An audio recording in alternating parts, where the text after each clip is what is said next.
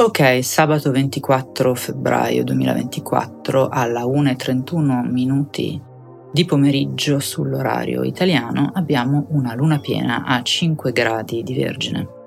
Le lune piene sono sempre momenti di rivelazione, momenti in cui le emozioni sono al massimo. Può essere un momento di chiarezza, può essere un momento in cui bisogna guardare questi nodi che sono venuti al pettine, la luna piena è sempre, anche nella mitologia, un momento di emozioni al massimo in cui tutto ciò che è rimasto in fondo viene in superficie, come la bollicina della Coca-Cola. Può essere anche un momento catartico, un momento di festa, anche se in questo caso particolare una luna piena in Vergine non è un momento di festa. La Vergine è un segno di terra mutevole, organizzato, disciplinato, che pensa innanzitutto alla salute, a ciò che è pulito e a suddividere i compiti in piccoli granelli di sabbia, per questo che è terra mutevole, suddividere ciò che c'è da fare in qualcosa di razionale, gestibile. Il motto principale della Vergine è If you fail to plan, you plan to fail. Se fallisci a pianificare, pianifichi di fallire.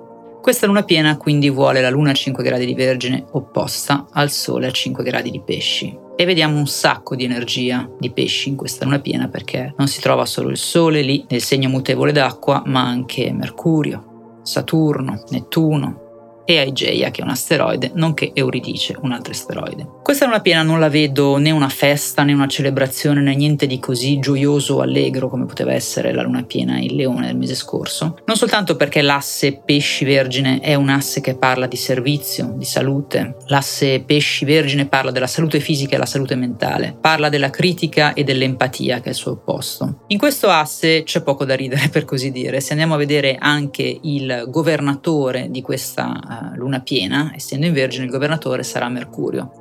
Mercurio è in pesci, un segno in cui si dice il pianeta è in decadenza, perché è un segno emotivo, artistico, in cui il dio della comunicazione rimane un po' vagheggiante, un po' galleggiante e si può trovare spesso Mercurio in pesci nei piani astrali dei poeti, degli artisti sicuramente per la chiarezza comunicativa e di pensiero non è il top. Inoltre questo povero Mercurio, rettore di questa luna piena, è anche sbruciacchiato dal Sole che è proprio accanto a lui, si dice che è combusto, diciamo che si è scottato senza crema. Saturno, quanto a lui, è anche lui un grande protagonista di questa luna piena perché anche lui è congiunto al Sole e insomma Saturno, il dio del karma, un po' pesantuccio, un po' serioso, vicino al pianeta che rappresenta il nostro ego, il nostro pensiero, le nostre conversazioni, non rende il tutto super leggiadro, tipo chiacchieriamo con le amiche davanti davanti al tè dell'ultimo fallimento Tinder. Assolutamente no. Si parla di notizie, Mercurio, o conversazioni o pensieri seri, anche pesanti. Però Saturno non è solo un pianeta per così dire pesante, è soprattutto un pianeta che vuole strutturare le cose. Il rischio ovviamente con Mercurio in pesci è che il nostro pensiero sia troppo emotivo, troppo soggettivo, poco chiaro, un po' quel flu artistico, quella bella nebbia di Milano in cui tutto appare bello e poi vedi che sono solo panchine e cacche di cane. Quindi mi raccomando intanto questa luna piena di uh, capire subito qual è la cosa su cui è necessario un aggiustamento, una conversazione. Io penso che sarà qualcosa di inerente ad una relazione, semplicemente perché questa luna piena fa un aspetto quincunxo, ovvero un aspetto di 150 gradi di adattamento fast- con eh, Marte e Venere, gli amanti siderali, gli amanti spaziali, che si sono appena congiunti in Aquario, che non è proprio un segno calorosissimo se vogliamo e insieme a loro c'è il terzo incomodo, Plutone, sempre lì, non faccio altro che parlarvi di lui, che regge il moccolo che sicuramente sarà nero, dovendo tirare a indovinare. Quindi sicuramente per molti di noi questa luna piena sarà una culminazione, cui si cercherà una conversazione, un pensiero, un step suddiviso in maniera verginiana di logica di ok, cosa c'è da fare, bisogna aggiustare questa situazione con ogni probabilità relazionale ma può essere anche una situazione di salute, visto che si parla dell'asse della salute con se stessi. È come se ci fossero delle notizie, una conversazione, una mail che riceviamo che ci sbatte in faccia una realtà, una realtà che abbiamo ignorato finora, qualcosa che ci ha fatto comodo, ma sì, mangio, mangio, mangio, ups, mi sono arrivati i risultati, ho il colesterolo alle stelle. E può essere una cosa di questo tipo, può essere, ah sì sì, eh, non ho cagato la tipa, non ho cagato la tipa, la tipa mi ha scaricato e ora mi arriva una mail che mi elenca tutte le cagate per cui lei se n'è andata. Ci possono essere molti uh, avvenimenti in questo momento, ma riguarda sicuramente questa congiunzione in acquario di questi tre pianeti, gli amanti Marte, Venere e Plutone, che aggiunge uh, sempre un grado di intensità, ma anche di manipolazione e di ossessione, se vogliamo, ai nostri pensieri, mi parla veramente di un momento di ok, ok, questa è la situazione, devo fare qualcosa, mi sono arrivate notizie abbastanza pesantucce, però, però c'è una luce in tutto questo e la luce è Giove. Giove in toro fa un trino che è l'angolo più favorevole possibile alla luna piena e quando il pianeta più favorevole di tutti fa l'angolo più favorevole di tutti non si può certamente tagliarsi le vene. Perché se questa luna piena fin qui sembrava quasi una canzone di Marco Masini, vi assicuro che c'è del bello. In effetti Giove, con questo angolo positivo alla Luna, dice che ok, hai ricevuto queste notizie, questa comunicazione, questo pensiero un po' deprimente, ti sei reso conto che devi fare un milione di cose per aggiustare questa situazione, però Giove mi dà un grande ottimismo, mi fa sentire che sai che c'è, ce la posso fare, anzi non vedo l'ora di cominciare ad attuare questo programma, di cominciare a, a, mettere insieme un piano d'azione per sistemare questa situazione, sia con me stesso sia con un'altra persona.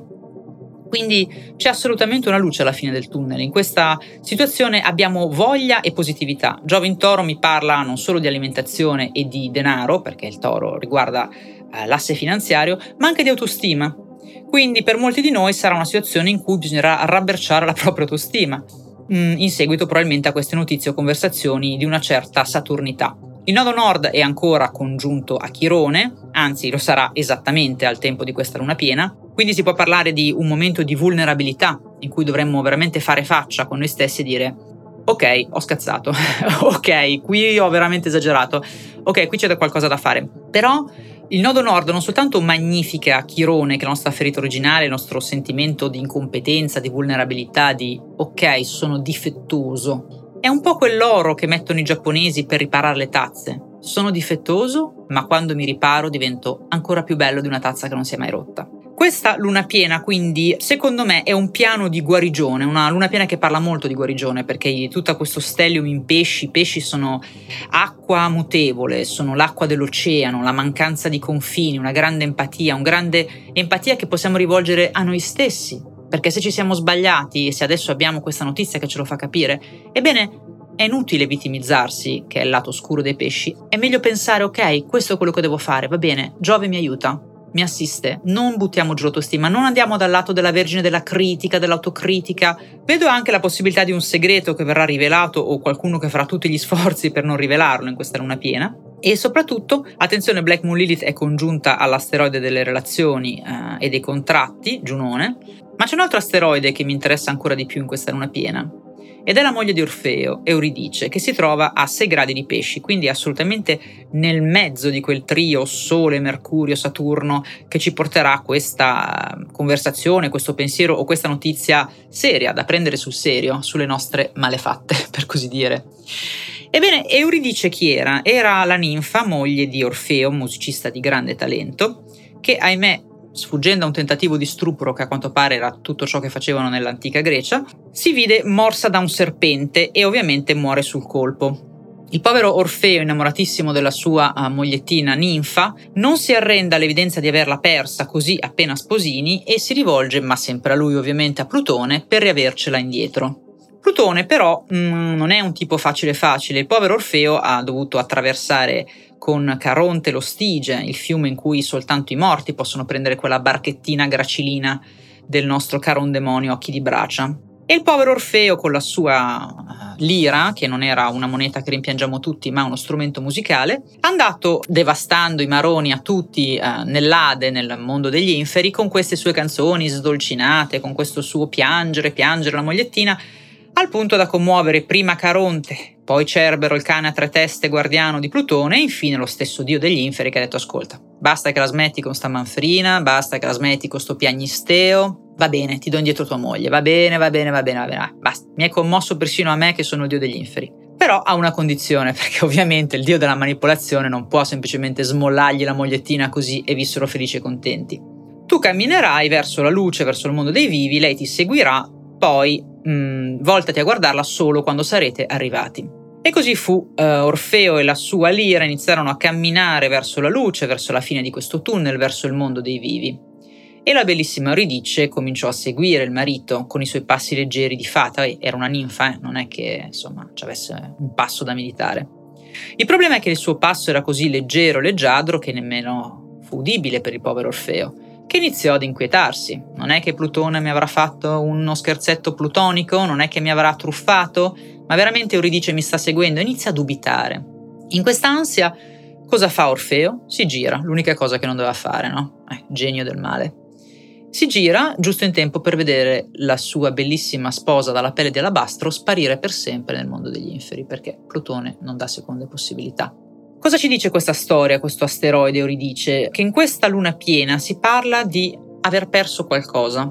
Si parla di aver perso qualcosa che forse non tornerà mai più, qualcosa che ci fa sentire soli. Ricordiamoci che la forma di questo piano astrale di questa luna è la classica forma a cestino, in cui tutti i pianeti stanno in un lato e isolata in un angolino c'è la luna, le nostre emozioni, emozioni critiche in Vergine. Si parla quindi di solitudine in questo mito di Orfeo di Euridice. Lui, peraltro, passa il resto della sua vita a piangere di nuovo con la sua lira finché le donne di Grecia, che tutte volevano sposarsi con questo musicista di talento, si sono rotte le balle e l'hanno, l'hanno ammazzato. Diciamo che come tronista non ha avuto un grande successo, anzi pure troppo. Fatto sta che questa configurazione si parla non solo di solitudine, di critico, di autocritica, e questo è il lato oscuro che vi invito a non manifestare, a, a rimanere dal lato dell'empatia e della gioia di Giove che ci dice ok, c'è questa situazione da aggiustare, sai come farlo, tirati su l'autostima, rimboccati le maniche e vai per Dio, anzi per Zeus. In questa situazione mi raccomando, eh, Euridice deve rappresentare qualcosa che avete perso, ma la perdita di questa cosa vi deve insegnare qualcosa, non come Orfeo. Forse non è il caso di cercare questa cosa che avete perso, o forse sì. In ogni caso bisognerà perdere questa mancanza di fiducia in se stessi o negli altri, i famosi trust issues che sicuramente Orfeo aveva, visto che non si fida neanche della parola di una divinità. Non bisogna guardare indietro al passato, non si guarda in avanti guardando nello specchio retrovisore anche se quando si ha a che fare con alcune divinità greche forse è meglio, specialmente con Medusa. Bisogna guardare avanti, la nostalgia, che è tipica poi di tutto questo stellium in pesci, può essere una discesa pericolosa, scivolosa. Se non sei in grado di lasciare andare qualcosa, qualcosa che forse non è più utile per te, c'è un messaggio in questa luna piena. Lascia andare la sfiducia. A presto.